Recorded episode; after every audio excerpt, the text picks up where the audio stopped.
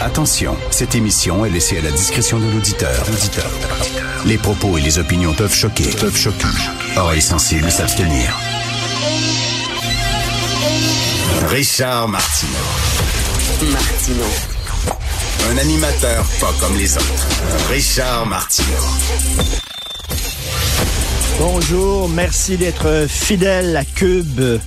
Mesdames et messieurs, l'heure est grave. Je ne veux pas vous alarmer. Je sais que vous en avez beaucoup sur les épaules dans cette période extrêmement stressante avec une actualité très noire et très inquiétante. Mais quand même, l'heure est grave. Pornhub veut bloquer l'accès à son site à tous les Canadiens parce qu'ils sont pas contents, parce qu'on leur demande de bloquer l'accès aux mineurs. C'est drôle, ils disent on n'est pas capable de bloquer l'accès aux mineurs, c'est trop difficile, mais on est capable de bloquer l'accès à notre site à tous les Canadiens. Donc, euh, où c'est qu'on va aller voir notre porno, s'il vous plaît, si Pornhub nous bloque, c'est une chose que Facebook bloque les contenus canadiens de médias, mais là quand même la porno dans cette période hyper stressante où on a besoin euh, de laisser sortir le méchant, hmm? laisser sortir le méchant, relaxer, se décharger, se décharger de nos peines. Je trouve que la porno est un service essentiel qui devrait, oui, qui devrait être remboursé par le gouvernement, parce qu'on parle souvent des perdants de la mondialisation. Hein, les gens qui sont les perdants de la mondialisation. Il y a aussi les perdants de la libération sexuelle. Michel Houellebecq en avait parlé beaucoup dans son premier roman Extension du domaine de la lutte. Hein. Entre autres, les gars qui sont jamais choisis sur Tinder, madame, vous le savez. Hein.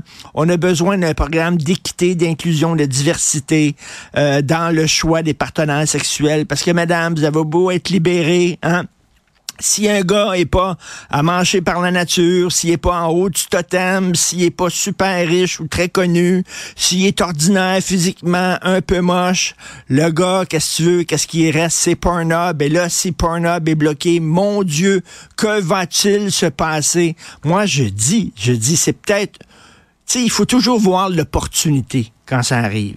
Peut-être qu'il faut développer une porno typiquement locale. Est-ce que c'est dans le panier bleu? Ça serait bien que dans le panier bleu, on oriente les gens vers des sites porno locaux. Parce que, mes chers amis, j'ai voyagé un peu dans ma vie. J'ai vu des faufounes d'un peu partout. J'ai vu des faufounes françaises, des faufounes britanniques. J'ai vu quelques faufounes américaines. Des faufounes, j'en ai vu. Et je peux vous dire que nos faufounes n'ont rien à envier aux faufounes de l'étranger. Pourquoi? Pourquoi on ne profiterait pas de cette occasion-là pour dire on a des faufounes, on a des belles faufounes. D'ailleurs, il y a des gens de l'étranger qui viennent pour payer, pour voir nos faufounes. Alors, si nos faufounes sont assez intéressantes pour les gens de l'étranger, pourquoi ne seront pas intéressantes pour nous? Alors, je l'ai dit, oui, les faufounes électriques, merci Jean-François, excellent. Les faufounes électriques, c'est très bon. Ça, t'as la faufoune et en même temps, t'as l'électricité, qui est très important. On sait, la filière électrique, on développe ça. Donc, la faufoune électrique, merci. Très bon, Jean-François. Alors, euh, peut-être qu'il faut en profiter. Non, mais Christy, tu sais, Pornhub, il dit, on va bloquer l'accès. Christy, il y a 2 652 662 sites de porn. Fait que si Pornhub bloque son site, c'est pas comme s'il offrait quelque chose que les autres sites ne feraient pas, là. Tu sais, c'est pas une plateforme avec des séries magnifiques, là c'est des gens tout nus qui font toutes sortes de patentes. Fait qu'il y a ça, il y a ça sur d'autres sites. Fait qu'on a, on n'a pas Pornhub, on va aller sur d'autres sites. Le bigtits.com, je suis convaincu qu'il offre la même affaire que Pornhub, puis on ne sera pas bloqué là. En tout cas, nous allons en reparler un peu plus tard euh, dans l'émission, lors, entre autres, de mon segment à LCN un texte très intéressant qui peut paraître bizarre, mais moi que je trouve qui est une excellente idée. C'est dans le National Post, on parle des bienfaits euh, sur la psychologie, sur la santé psychologique, la santé mentale de la réalité virtuelle pour les personnes âgées. Et j'avais lu un texte il y a quelques années de ça dans un magazine français où euh, on donnait des lunettes de réalité virtuelle, on prêtait des lunettes de réalité virtuelle à des personnes âgées, puis ça leur permettait ben, de voyager, de se promener sur des plages, euh, d'aller en avion, de faire du parachutisme. Je sais, là, vous allez dire, hey, ça, ça nous ramène à l'époque où Marguerite Blais voulait donner des phoques, des toutous en phoque aux vieux, puis les, les vieux caressaient les, les toutous en phoque, c'était des petits robots, puis là, ça ronronnait, puis tout ça. Puis on disait que c'était bon pour les vieux, puis tout le monde avait ri de ça. C'est pas vraiment la même chose. Est-ce que vous avez une, une lunette de réalité virtuelle chez vous à la maison? J'en ai une. C'est vraiment le fun. C'est vraiment trippant.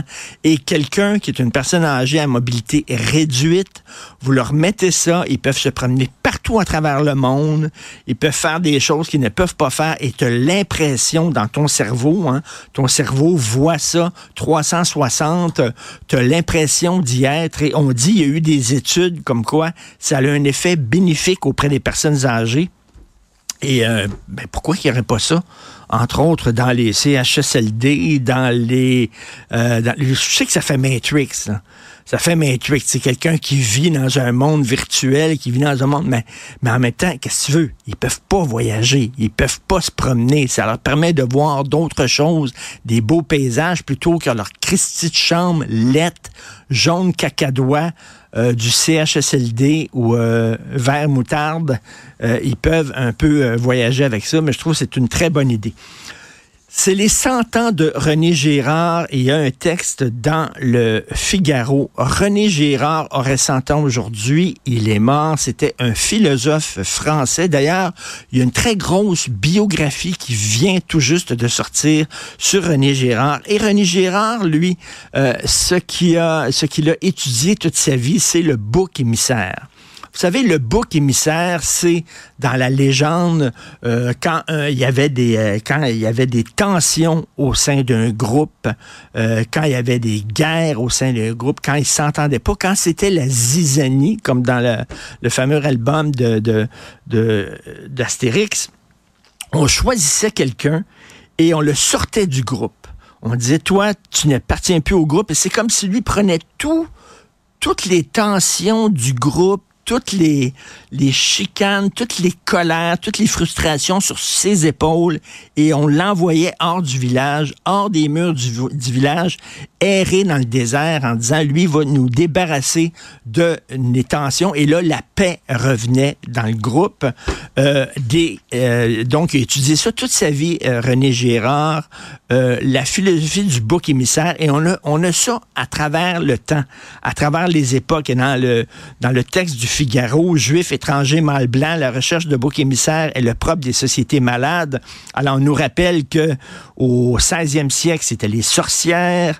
Euh, aux États-Unis, dans les années 50, 60, c'était bien sûr les Noirs. C'était eux autres qui représentaient le problème. Au Moyen Âge, c'était les lépreux. Euh, sous Staline, c'était les petits paysans.